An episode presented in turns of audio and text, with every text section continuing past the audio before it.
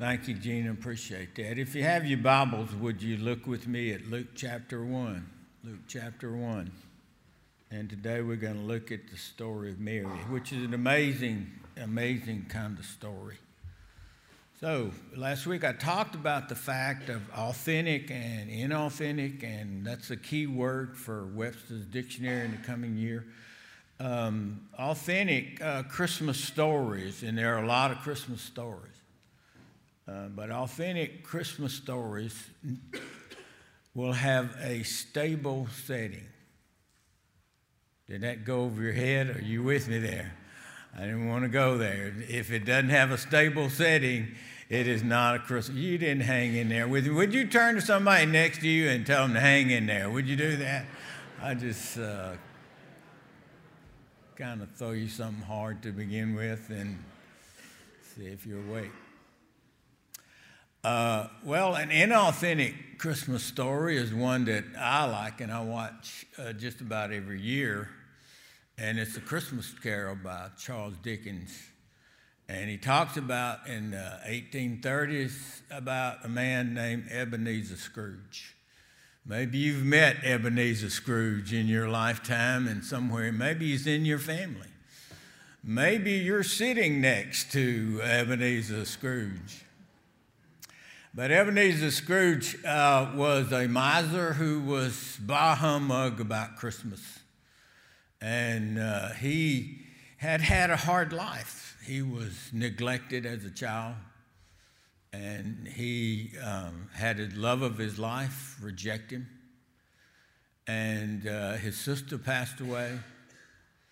And he tried to find his identity in making money and being a miser and no matter how much money he made, it was not enough. And his idea about Christmas was bah humbug. And then he had three spirits to visit him in the night, and his uh, Jacob Marley, his friend and companion in business, also visited him. And man who used to be a giver, I mean a taker and a miser, became a, a giver. And the wonder of Christmas came back to him.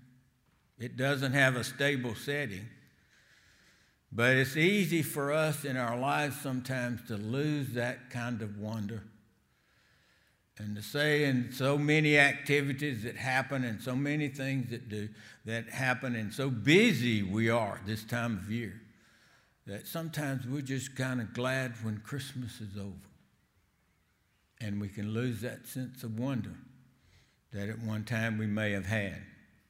So I want to encourage you to look back at Luke chapter 1 and chapter 2 and see that wonder and allow that wonder to maybe renew your life and to just grasp something of what God is doing in and through the birth of a Christ child. Now, if you have your Bibles, look at uh, Luke chapter, and I'm in Matthew, so I better turn over. Luke chapter 2, and I think we begin at verse 26. And we look at part of what the angel is saying to Mary and Mary's response to that angel. So if you look at verse 26, and that's a good place to be. So would you stand as we read God's word? And in the sixth month, the angel Gabriel and Gabriel means, uh, Gabriel was an angel who was a message character, and he stood in the very presence of God. Was sent from God into a city of Galilee named Nazareth. And you remember the story? Can anything good come out of Nazareth? And did I say chapter one? chapter two? Chapter one? Chapter one's where I want to be. Uh, any of you ever have your wife give you signals?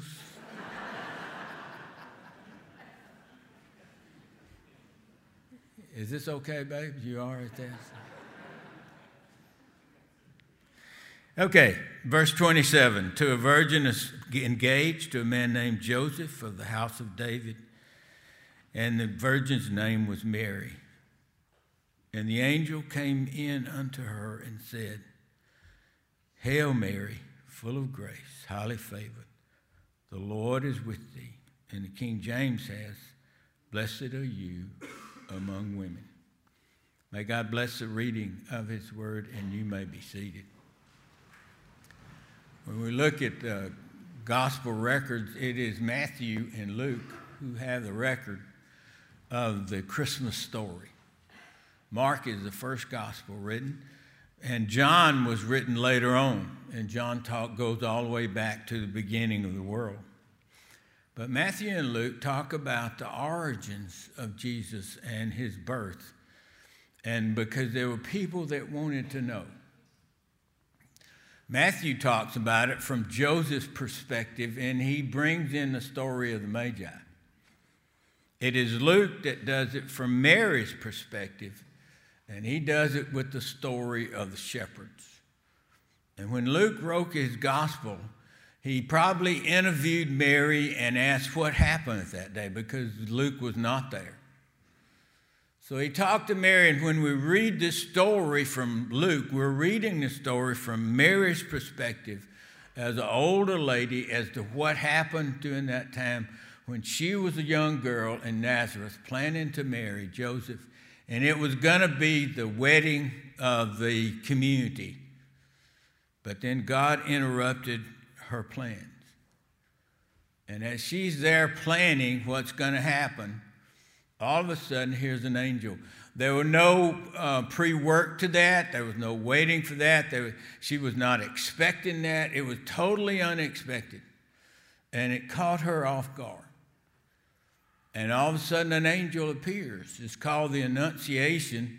In Latin terms, it's the idea of when the angel came to visit Mary there in the place where, where she was.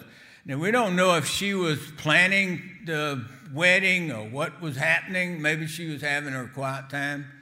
Whatever was happening at that point, all of a sudden, there was this angel. And his name was Gabriel. And he offered her the opportunity to be a part of God's plan that will go forever and ever and ever and ever. And how would she respond? It's amazing to me that God's plan is waiting for this. Probably she was in her, she was either 15 or 16 girls got married, and they still get married in Palestine at younger ages. And probably she was uh, whatever. She, she was totally off guard, totally unexpected. But what would she do? And God's plan came to this 15 or 16 or 14 year old girl waiting for her yes. And the plan of God was sitting and waiting to see if she would say yes. That's amazing to me. That's a wonder. Uh, last week, um, Susan and I uh, spent the night with Billy and Mandy Johnson. They're, they're our good friends, and uh, they've been our friends um, uh, for a long time. We have a history of our relationship. Uh, Billy and I played football together. We hunted together. We hunted deer and turkeys and doves and whatever you can hunt, and we even went frog gigging together. And when you go frog gigging with somebody, you get to know them really well because sometimes you want to throw them out of the boat uh, when they don't act right. But Billy and I played football together, and, and Billy is uh, a graduate. He and Mandy both, I think, graduated from University of Alabama. And after high school, Billy went on and played football for Coach Bryant at the University of Alabama. And I pulled for Billy. Even though I was at Auburn, I pulled for Billy. Whenever he'd go in, I knew his number. His number was number 53. And he'd go in and he would be the center for Kenny Stabler for Alabama. And um, so I switched sides and I, I kind of, I, I, just couldn't pull against Billy. There's no way I could pull against Billy. And so we spend the night with him every now and then. We stay at Melba's a lot. We appreciate Melba. She is so gracious in her hospitality. And sometimes we, invent, we stay with Mandy and Billy, and they live in Camden, which is just a short distance away. So uh, Billy and Mandy invited us to see, and they said this. Now we're going to be watching the Alabama game. So um, you can come before the Alabama game, you can come after the Alabama game. Uh, it's just not happy to have an Auburn graduate in the middle of an Auburn, uh, Alabama, Georgia game. But whenever um, Alabama would do something good, and they did quite a lot good, Billy would just, ah, man, he'd just give it that, that Alabama push. And I would sit over there and say, yes.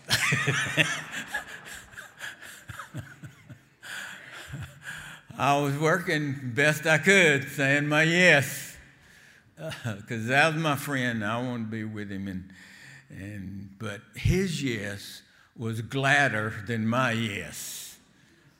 Can you understand that? Uh, we've been looking at the Christmas story, which started with Zacharias and Elizabeth, and then it comes to Mary.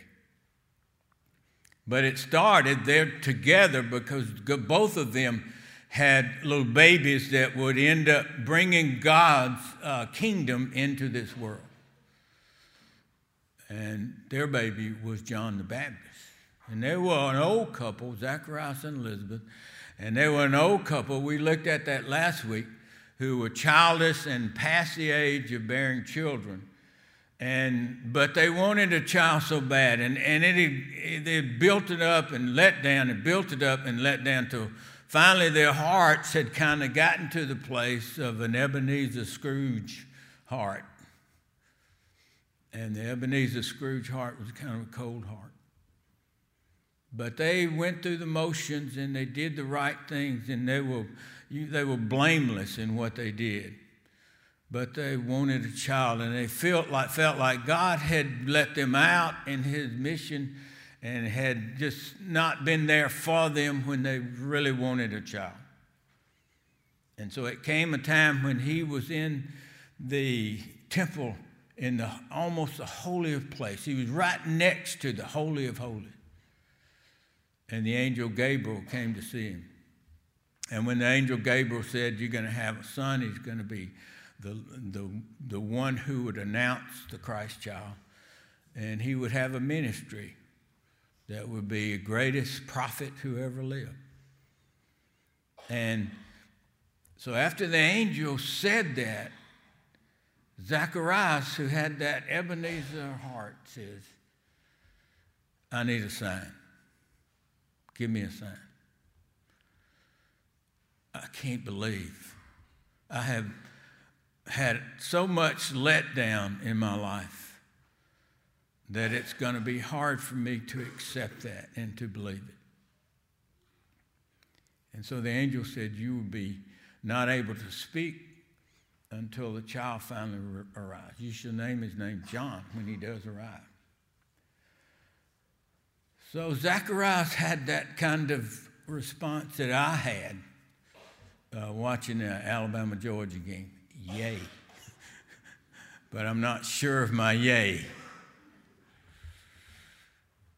Mary was different.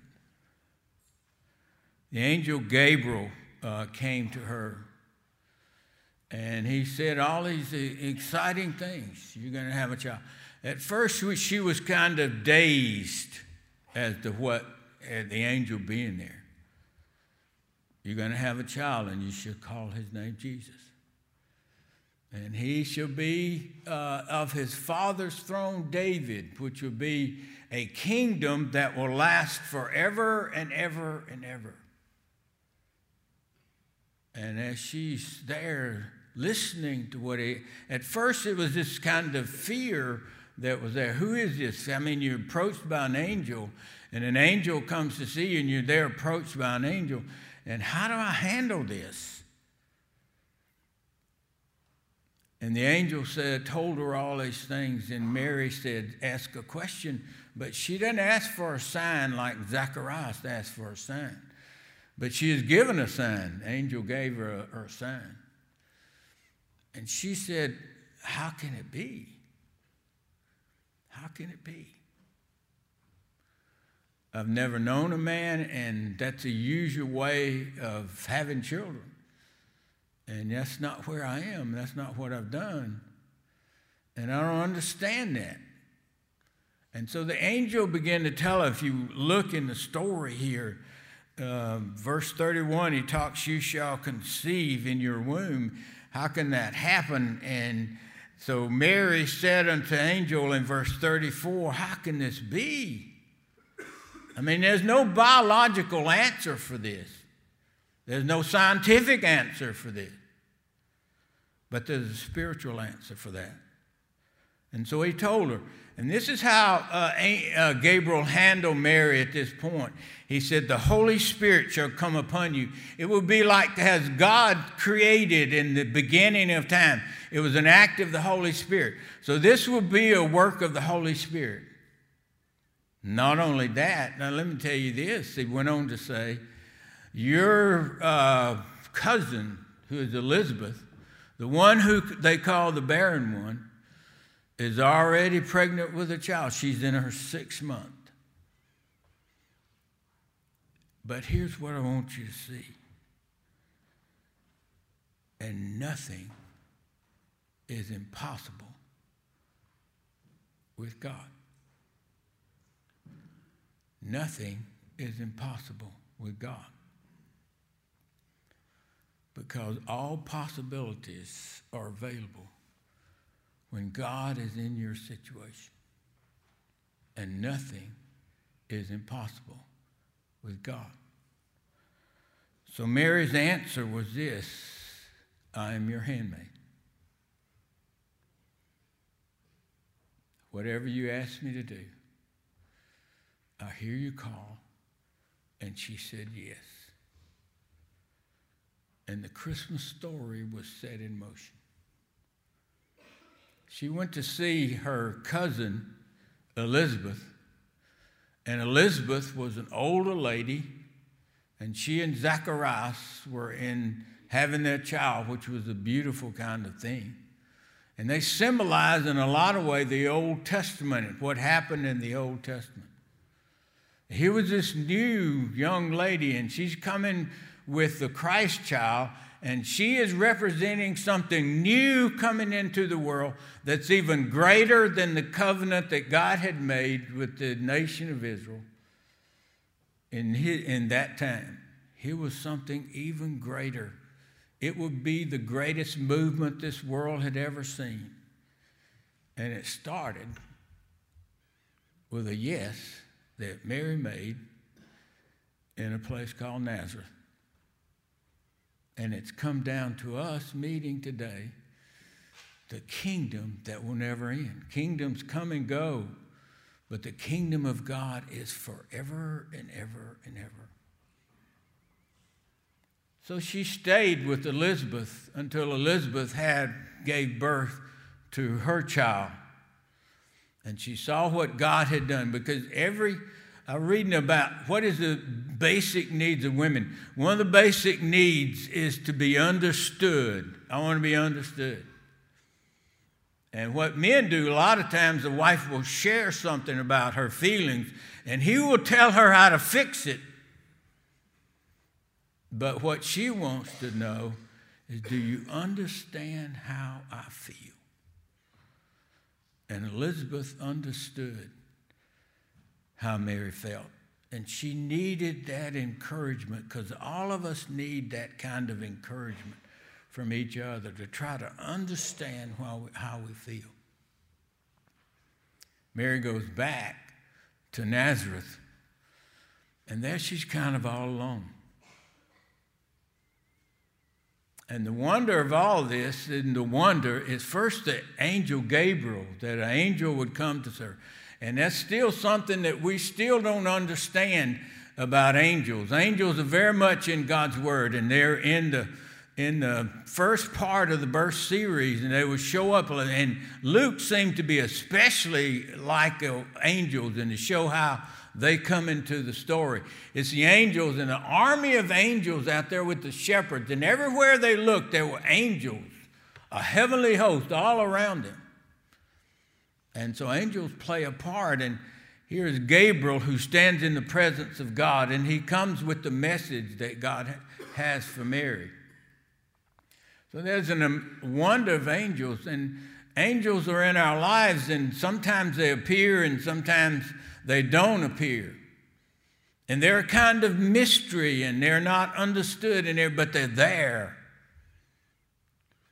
And all of us need some kind of guardian angel. And how much the angels play in our part, we'll never know until one of these days when we see our Father in heaven, and there will be some things that will be shared with us that it was angels that were there and they took a part in the things that we did or the things we did not do. But here's the wonder of angels. And they're involved in the Christmas story because all heaven is behind this story. And especially the angels are behind this story. There's the wonder of the virgin birth. And it's come down to us as the virgin birth but in actuality, it was not a virgin birth. Her birth was the same birth as any other woman having a child. It's a conception that's a virgin conception. And I've been out there with Susan when we had our first child, and and I tried to feel what, but I didn't feel what she was feeling.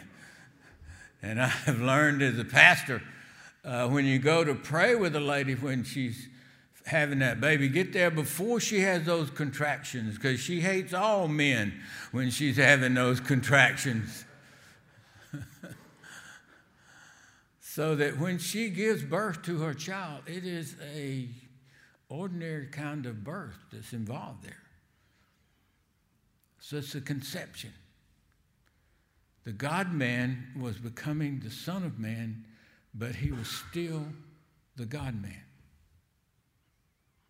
And we have nothing to compare that to. But it's a wonderful birth.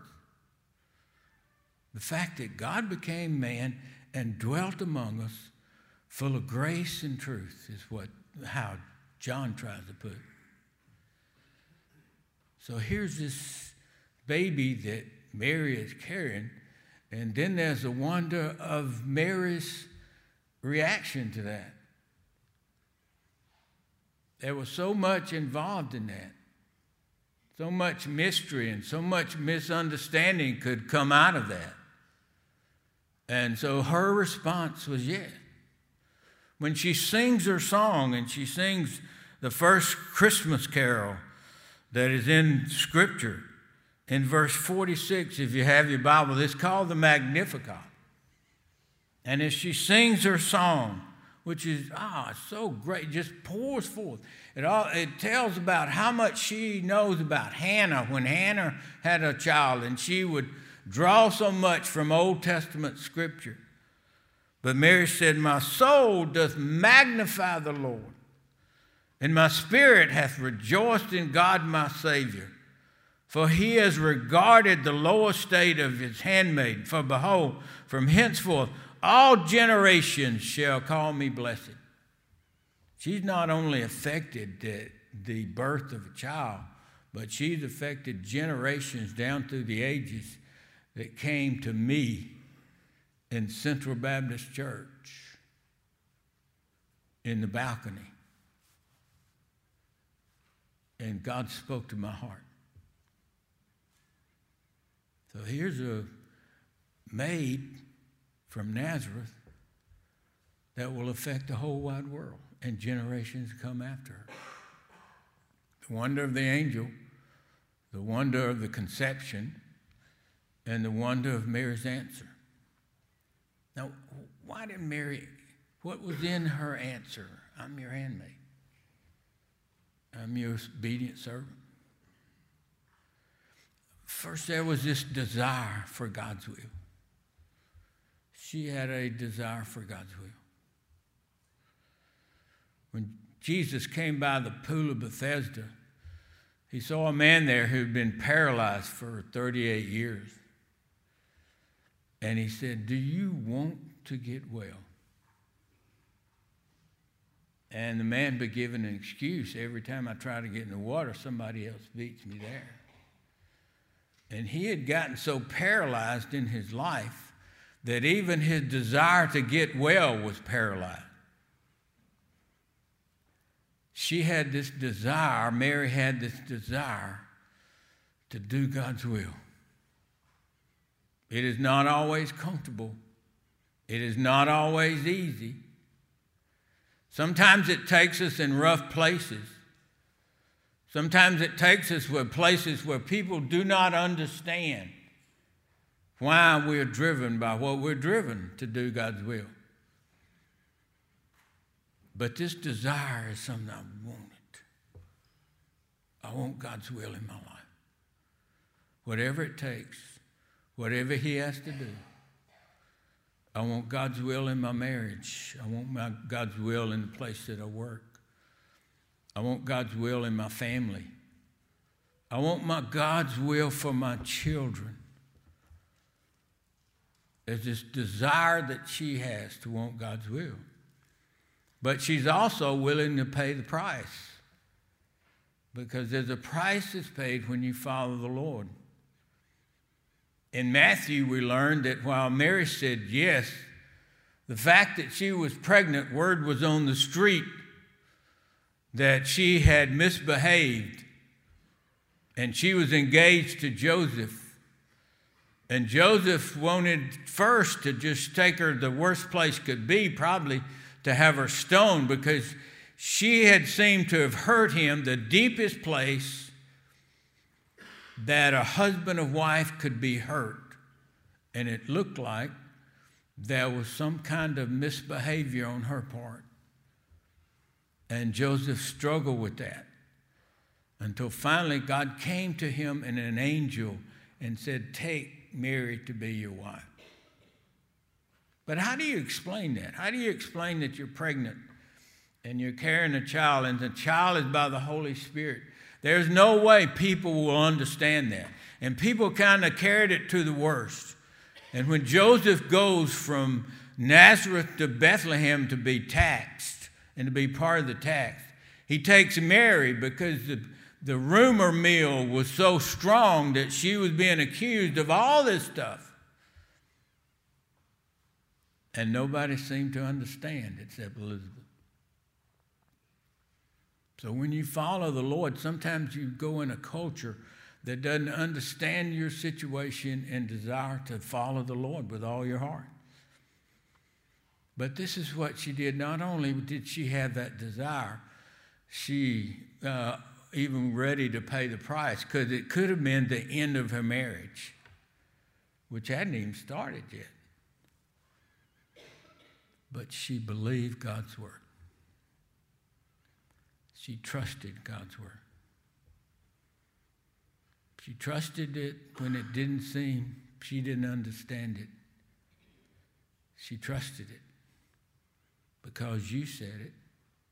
I believe it. And I place my, my life in your hand. Now that's trust. And she has given us an example of what it's like to follow Jesus. And she is the example in all of Scripture of what it means to be a disciple of Jesus Christ. Not only through uh, in all that she says and done, and that's what Christmas is all about the Christ, child coming into this world. Now, choir is going to sing an anthem, Mary Did You Know? How many of you know that that's your favorite song, Christmas song? Would you raise your hand? If you, Amen. I think it's in your book at uh, 209. Is that where it is? If you want to look in your book, uh, your hymnal at uh, 209, I think that's where it is. Either 209 is there. And you see that it was written by a guy named Mark Lowry, who is the biggest cut up this world has ever seen. He is more of a clown than he is a serious theologian. And he was always, always been a clown, but he's always loved the Lord. And he's always been able to sing. And he wrote this song like he was um, interviewing Mary. And he wrote it, and, and when he wrote it, he, he just put his heart into it, and he just, God came to. But it just didn't seem to have the right melody. And so he put it on the shelf and let it lay there for several years. Then he got involved with uh, Gaither and a guy named Buddy Greene who was in there. And Buddy Greene wrote a melody for this song. And when Mark Lowry first heard it, he said, That's it. The words and the melody flow together. And make this a Christmas carol. Like Mary is there and he's talking to Mary and he's telling her how God is going to bless her. Now, listen while I choir sing.